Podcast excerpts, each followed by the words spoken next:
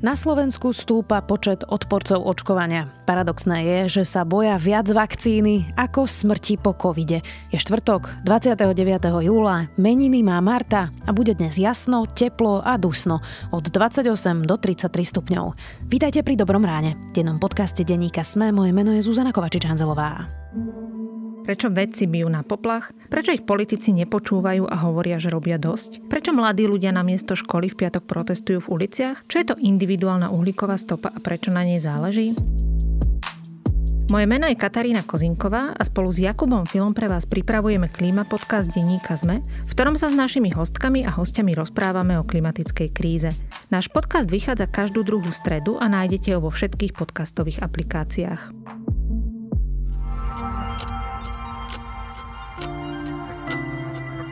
A teraz poďme na krátky prehľad správ. Ústavný súd zrušil nový režim na hraniciach. Opatrenia sa tak sprísnia a do karantény pôjdu aj tí, čo majú po prvej dávke vakcíny, no ešte nemajú imunitu. Pripomienky ústavného súdu vláda čoskoro zapracuje. Vyšetrovanie inšpekcie nepreukázalo, že by pri výpovediach kajúcnikov išlo o komplot prokuratúry s vyšetrovateľmi a svetkami. Zatiaľ to smeruje len k dvom konkrétnym vyšetrovateľom. Inšpekcia už obvinila troch svetkov. Z obvinenia sme sa dozvedeli o niekoľkoročnej spolupráce troch svetkov a dvoch policajných vyšetrovateľov, ktorí sa vraj snažili svoju činnosť koordinovať. Nešlo však o rozsiahly systém, v rámci ktorého by bolo možné poslať kohokoľvek do väzby. Zamestnancom sociálnych služieb Ministerstvo práce vyplatí mimoriadnu finančnú odmenu za ich výnimočné nasadenie počas pandémie. Odmeny dostanú aj zamestnanci Centier pre deti, ale aj zamestnanci sociálno-právnej ochrany detí a sociálnej kurately. Medzi takmer 50 tisíc zamestnancov sa rozdelí asi 31,5 milióna z európskych peňazí. Dispečer, ktorý komunikoval s posádkou lietadla s Pratasevičom, zmizol skrinku v práci, nechal prázdnu, vymazal účty na sociálnych sieťach. Opustil Bielorusko aj s rodinou ešte niekedy začiatkom júla. Jeho kolegovia nevylúčili, že mohol odcestovať za príbuznými do Gruzínska. Domnievajú sa, že po kauze s Pratasevičom Galegov pre istotu radšej zmizol. Viac takýchto správ nájdete na sme.sk.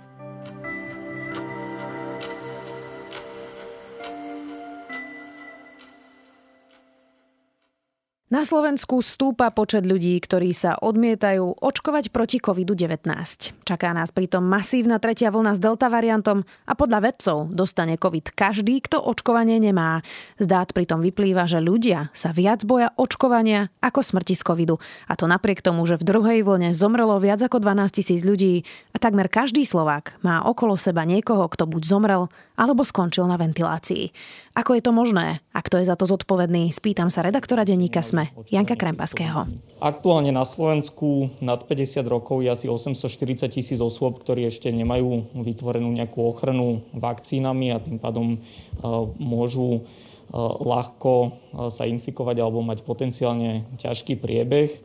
Už vlastne aj zo zahraničia, aj tou rýchlosťou toho šírenia vidíme, že pri nezaočkovaní je prakticky isté, že v priebehu najbližších mesiacov alebo roka nezaočkovaná osoba sa prakticky určite nakazí. Janko, tak na... vieme povedať, že kto vlastne sú ľudia, ktorí sa nechcú dať očkovať na Slovensku, majú nejaké spoločné charakteristiky?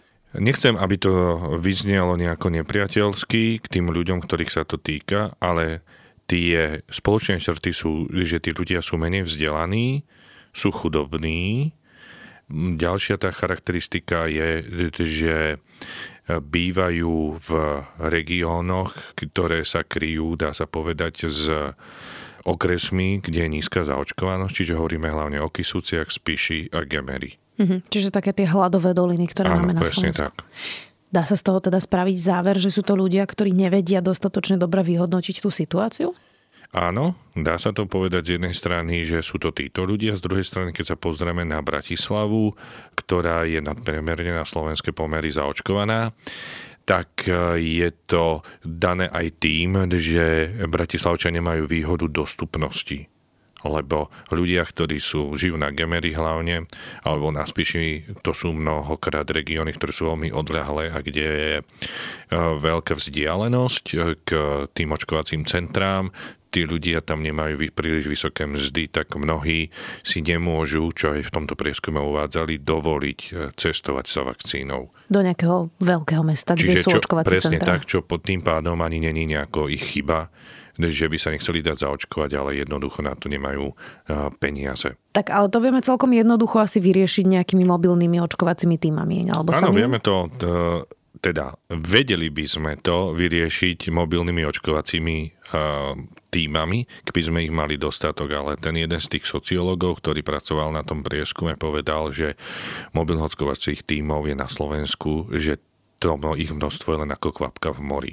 Čiže stále máme málo tých očkovacích tímov, čo sa prejavilo aj v tom, že keď iné štáty zaočkovali e, mobilnými očkovacími tímami ľudí v DSS v domov sociálnych služieb za 3-4 týždne, nám to trvalo 3-4 mesiace. Takže to je tiež, dá sa povedať, takým dôkazom a dôsledkom. Z toho prieskumu vyplynulo aj to, že počet odporcov toho očkovania stúpa. Čo to je? Dezinformáciami, chaosom alebo prečo? Sú také tri faktory. Prvým tým faktorom je aktuálna epidemiologická situácia. To znamená, že momentálne sa nachádzame na minimách počtov nakazených ľudí. Už e, niekoľko dní nikto nezomrel na COVID, alebo teda neboli hlásené obete. No a tým pádom ľudia na Slovensku začínajú mať taký väčšinový pocit, že sme už za tým, alebo že sa nás to netýka. Naproti tomu sa viacej v poslednom čase v médiách rozpráva o mrtiach na očkovanie. Aj denníku sme, sme túto tému rozoberali, ako je to so štatistikami mŕtvych. Takže toto všetko nahráva tým ľuďom, ktorí sa nechceli chceli dať zaočkovať alebo váhali a boli nerozhodnutí, tak tí sa podľa toho prieskumu väčšinou pridali medzi odporcov očkovania. Čiže to je prvý ten dôvod. Druhý ten dôvod je to, že z témy očkovania sa na Slovensku stala politická politická téma. To znamená, že sa jej hlavne chytili opozičné politické strany, v prvom rade Kotlebovci, z SNS, potom ďalej Smer a takisto spochybňuje e, očkovanie, tak aj e, najpreferenčne aktuálne preferenčne najsilnejšia strana Hlas, čo je taká rarita na európske pomery, že sme jedinou krajinou Európskej únie, v ktorej všetky opozičné strany vystupujú proti. A títo výskumníci z tohto prieskumu rozprávajú, že e, práve voliči týchto troch e, opozičných strán sa stotožňujú v názore týchto strán proti očkovaniu, e, čiže tieto strany si to uvedomujú, preto majú tak silnú antivaxerskú retoriku, čo sme videli minulý piatok aj na tom útoku antivaxerov na parlament. Inak to je naozaj európsky unikát, že nie je opozícia a vláda zjednotená na tejto téme. No a ešte ak by som mohol ten tretí dôvod. Tretí dôvod je ten, že nemá chybu na tomto všetkom, lebo nie je to dôsledok len konania opozície, ale aj koalície. A ide hlavne o nejednoznačnú komunikáciu koalície, čo sme videli aj minulý piatok, keď po útoku antivaxerov na parlament eh, šéf a predseda parlamentu Boris Kolár teda zmenil svoj postoj a predtým chcel podporiť zákon, ktorý zvyhodňujúci zaočkovaných a po tomto útoku už zmenil svoju pozíciu. Časté meniace sa opatrenia plus v podstate neexistujúca komunikačná kampaň k očkovaniu, ktorá sa oficiálne spustila minulý december, ale nikto ju doteraz príliš veľmi nevidel. No a plus potom sú ďalšie veci, že je strašne málo stále prihlásených lekárov na očkovanie, teda tých obvodných, ktorí by boli ochotní očkovať. Keď si zoberieme, že len všeobecných lekárov obvodných pre dospelých a pre deti je na Slovensku 3600 do, a za mesiac sa ich prihlásilo len 526, tak je to veľmi málo. A práve títo výskumníci rozprávajú, že tí, ktorí váhajú s očkovaním, práve by sa dali zaočkať u takýchto lekárov, lebo títo lekári, s ktorými prichádzajú v podstate od narodenia do kontaktu, majú oveľa väčšiu dôveru ako nejaký anonymný lekár v očkovacom centre. Ty si spomínal tú očkovaciu kampaň. Tam bol teda taký ľahký konfliktík medzi Igorom Matovičom a Vladimírom Lengvarským, keď mu teda minister financí nechcel pustiť tie peniaze na očkovaciu kampaň. Teraz už tie peniaze ale ale e, minister Lengvarský má, čiže kedy už konečne bude tá kampaň a ako vlastne bude vyzerať, lebo už sme asi v štádiu, že naozaj nestačia nejaké video spoty v televízii Markiza, ale že treba teda presne nejakú osvetu šíriť aj k ľuďom, ktorým je úplne jedno, že či Giska Oňová v niečo vlastne v nejakom televíznom spote hovorí, hoci aj to má nejaký asi efekt. Čiže ako tá kampaň bude vlastne vyzerať, vieme o nej vôbec niečo a kedy sa konečne teda spustí? Keď sme sa na to pýtali ministra niekedy na konci júna, tak vtedy tie peniaze ešte nemal. Povedal, že všetko je pripravené, čaká sa na peniaze.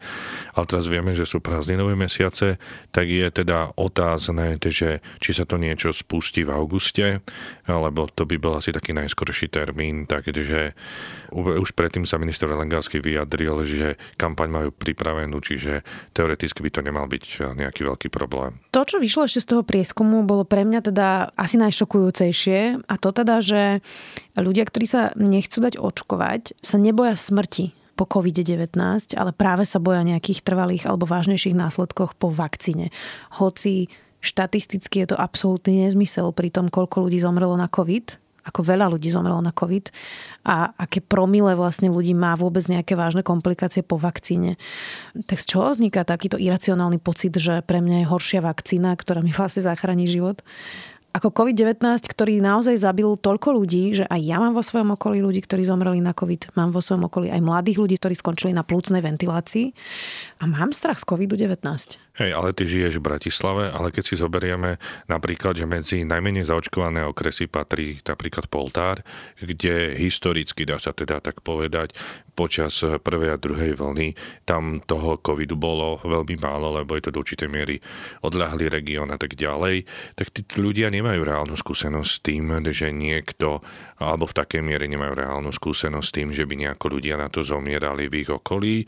A plus potom existuje tak podvedome v tej mentalite, myslím si, že nielen obyvateľov Slovenska, taký ten mačoizmus Kotlebu, ktorý si proste myslia, že ja som zdravý človek, tak prečo by som mal do seba píchať nejakú vakcínu a keď sa mi niečo stane, no tak si to vyliečím bromexínom a voktkou, hej, ako som si vyliečil všetky chrypky doteraz. Akože ja to teraz nechcem znevažovať uvažovanie týchto ľudí, ale v takom tom obyčajnom uvažovaní si myslím, že nie málo ľudí, ktorí takto uvažujú, o to viac, že nemali túto nejakú skúsenosť s covidom, plus všetky tie konšpirácie, že len farma firmy chcú na tom zbohatnúť a tak ďalej, čiže sa to všetko nabaluje.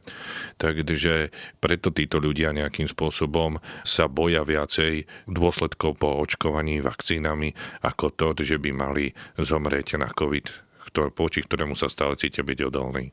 Skúsme si to teda teraz namodelovať, Janko, že ako vlastne bude vyzerať tá tretia vlna, čo nás v tom septembri vlastne čaká, čo hovoria vedci, že ako to asi tak bude vyzerať. Tam tie odhady sú akože e, rôznorodé. Najdôležitejšie je to, že ako budeme zaočkovaní kedy v septembri, kedy asi to naplno uderí na Slovensku a hlavne ako budú zaočkovaní ľudia nad 50 rokov. No a v tomto sú veľké regionálne rozdiely, lebo dá sa povedať, že Bratislava by mala byť relatívne dobrá, lebo už teraz nejako aspoň prvou dávkou je v Bratislave sa ľudia nad 50 rokov približujú k 70%, aj mala by byť 80%, ale 70% je tiež už veľmi dobré. Čiže Bratislava by mala byť ako v pohode. Ale ako už spomenul jeden z epidemiologov Inštitútu zdravotníckých analýz v nedávnom rozhovore pre denník SME, tak niektoré regióny, ako som spomínal, buď Gemer alebo Spíš, Čatca. Mhm. Án, Čatca a tak ďalej, tak tam, kde je proste málo zaočkovaných ľudí, tam sa to pohybuje len cez 20%, tak tamto môže e, ten COVID e, rozmetať e, proste to miestne obyvateľstvo nezaočkované veľmi a viacerí odborníci, bez toho, aby som chcel nejakým spôsobom stračiť, rozprávajú, že nakoľko je toto agresívnejší, infekčnejší vírus, tak tie hospitalizácie môžu byť vo vyššej miere a tým pádom aj umrtia, ako boli v druhej vlne. A hlavne to platí pre ľudí nad 50 rokov, lebo existuje také porovnanie, že keď deltu dostane 20 a 70 tak ten 70 má 4 krát väčšiu pravdepodobnosť, že skončí v nemocnici a tým pádom riskuje aj smrť ako 20 ročný. Takže toto je veľmi vážne a myslím si, že ak sa razantne v niektorých regiónoch, hlavne tých spomínaných, nezvyší zaočkovanosť do septembra, tak tieto regióny budú veľmi trpieť a tá zdravotná starostlivosť v týchto regiónoch bude veľmi ovplyvnená e, covidom, a, ale iste sa to prejavia na Bratislave, ktorá tým pádom bude musieť príjmať aj pacientov z iných regiónov. Čo by sme mali teda uh, robiť okrem tej kampane samozrejme a snažiť sa čo najviac ľudí teda ešte presvedčiť a zaočkovať uh, pri príprave na tú uh, tretiu vlnu. A priznám sa, že som teda počúvala napríklad hlas, ktorý hoci si popisoval, že nepodporujú veľmi očkovanie u svojich voličov, tak je tam napríklad Richard Draši, ktorý bol minister zdravotníctva a ten hovorí, aby sa ľudia dali zaočkovať. A dnes hovoril aj to, že nemáme vlastne pripravených špecialistov a ambulantnú starostlivosť na to, aby keď tí ľudia dostanú tú deltu v septembri, tak už tej prvej starostlivosti u toho tvojho lekára lekára by si mal mať nejaké guidelines, ktorými by, by, by sa tí lekári mali vlastne e, riadiť a že je to niečo, čo sme podcenili už pri druhej vlne. Tí všeobecní lekári mnohí len dvíhali telefóny, ani nechceli vidieť svojich pacientov, to isté platilo aj pre mnohých špecialistov, čest výnimkám samozrejme. Takže nemali by sme sa lepšie pripravovať aj na to, aby sme preškolili aj lekárov pri tej, v tých regiónoch, aby vedeli poradiť svojim pacientom, ktorí dostanú tú deltu a lepšie pracovať napríklad na tej príprave na tretiu vlnu? Samozrejme, toto všetko, čo hovoríš, je pravda. Myslím si, že v prvom rade by sa mali, ako rozprávajú aj odborníci, posilniť tie mobilné očkovacie týmy. Tie by mali byť aj mobilnejšie, aj viac by mali byť do toho zapojené župy, ktoré sa počas druhej vlny ukázali ako veľmi efektívne aj počas očkovacej kampane organizácie. Len troška sa mi nepáči, že práve toto všetko rozpráva Richard Draši. Nie, že by nemal pravdu, ale na jeho mieste ako bývalého člena ministra za Smer, strany Smer, ktorá mala 12 rokov zdravotníctvo, to není teraz, že rozpráva Richard Draši o guidelinoch. O guidelinoch sa tu rozpráva 10 rokov. A Smer mal zdravotníctvo 12 rokov, takže je to troška také pokrytecko od Richarda Rašiho, že práve on o tom rozpráva, lebo e, keby si robil riadne svoju prácu, tak už to mohlo byť za ňoho. V septembri sa ešte otvoria, Janko, asi, uvidíme, ale teda podľa všetkého školy. Podľa vedcov to je, bude najväčší faktor práve v šírení delta variantu, eh, lebo sa šíri veľmi rýchlo šíri sa už aj medzi mladšími, aj medzi eh, deťmi. Tak ako sme na tom so zaočkovaním detí? Zatiaľ je to teda možno len 12+, plus, ale... A iba Pfizerom. A iba Pfizerom, ale ako sme teda na tom? Tam nie sú tie, eh, tá zaočkovanosť nejaká veľká, ale ako som už naznačil aj v predchádzajúcej odpovedi, tak eh, tieto mm, niž mladšie ročníky nie sú až takým problémom, lebo oni aj keď sa nakazia napríklad tie deti v tej škole, tak akože môžu mať buď bezpríznakový priebeh toho ochorenia, alebo to ochorenie môžu prekonať ako bez vážnejších problémov. Tam je skôr problém v tom, že ak my nezaočkujeme dostatočne 50 plus ľudí, tak e, tieto deti, ktoré sa budú vrácať zo školy, môžu nakažiť svojich rodičov a starých rodičov, čo môže byť potom problém nie pre tie deti, ale pre rodičov, ktorí namiesto detí skončia v nemocnici. To je ten, to najväčšie riziko, ktoré hrozí. Že to donesú prosto z otvorenia, z otvorenia škôl. Čiže nie, ani nie tak pre deti, ale pre ich rodičov a starých rodičov. Z toho všetkého, čo si Janko hovoril, mám z toho taký vlastne asi dosť smutný záver, že kombináciou faktorov, ktoré si vlastne teraz menoval od prístupu politikov aj v opozícii, aj vo vláde, cez dezinformačné weby až po, až po ďalšie faktory, na tretiu vlnu a delta variant vlastne doplatia tí najchudobnejší. Je to možné. Je to možné a čo je na tom najhoršie, že to nebude mnohokrát ich vinou. Pretože dobre to pomenoval jeden z tých výskumníkov, Robert Klobucký, ktorý je sociológ, ktorý povedal, že najväčší problém alebo rozdiel medzi Slovenskom a vyspelými štátmi e, západnej Európy je to, že kým v západných štátoch Európskej únie chodila vakcína za ľuďmi, tu ľudia na Slovensku musia chodiť za vakcínou a pri tej infraštruktúre cestnej, ktorá je na Slovensku a tých vzdialenostiach, dolinách a tak ďalej, je to veľmi nespravodlivé k ľuďom, ktorí žijú v odľahlých regiónoch a ktorí nemajú takú príležitosť sa zaočkovať ako bratislavčania, ktorým stačí mnohokrát ísť sadnúť na električku, prejsť dve zastávky a sú zaočkovaní. Záverečná otázka. My sme tu spolu sedeli za posledný rok plus pár mesiacov už veľakrát, veľakrát sme sa rozprávali o covide, o druhej vlne a počas tej druhej vlny e, myslím si, že poviem asi za všetkých kolegov, sme boli v takom asi dosť koncentrovanom zúfalstve, že sme vlastne videli, koľko ľudí zomiera, ako na to doplacajú zdravotníci, e, že máme zatvorené školy, krachujú podniky a celé to bolo veľmi bezútešné a v tom čase sme ale nemali ešte k dispozícii vakcínu. Teraz ide tretia vlna, znova hovoríme to isté, ale už máme k dispozícii vakcínu, na ktorú sme všetci čakali nie je to pre teba úplne deprimujúce, že sme sa vlastne nikam nepohli? Hoci ten nástroj už máme? No, deprimujúce to je. Na druhej strane, keď si tak človek zoberie z takého pohľadu, že celonárodného, že v porovnaní s inými krajinami, dneska som čítal o situácii v Kanade, kde ľudia oveľa zodpovednejšie pristupujú k vakcinácii, veria tým inštitúciám zdravotníckým a tak ďalej to môže byť samozrejme, že deprimujúce. Z druhej strany človek si eh, mnohokrát môže povedať aj to, že ja som zaočkovaný, ostatní ma netrápia, keď sa aj nakazím, neskončím v nemocnici alebo iste nezomriem. No len problém je v tom, a podľa mňa to, ako by sme sa nevedeli poučiť, a dobre to vystihol analytik Martin Smatana, ktorý proste povedal, že ľudia na Slovensku sa opäť začnú očkovať, až keď v tretej vlne opäť masívne začnú zomierať ľudia. A to je veľmi smutné, že až keď zase budeme vidieť preplnené márnice, tak sa zase zobudíme. Bohužiaľ. Hovorí Jan Krempasky, redaktor denníka Sme. Ďakujem.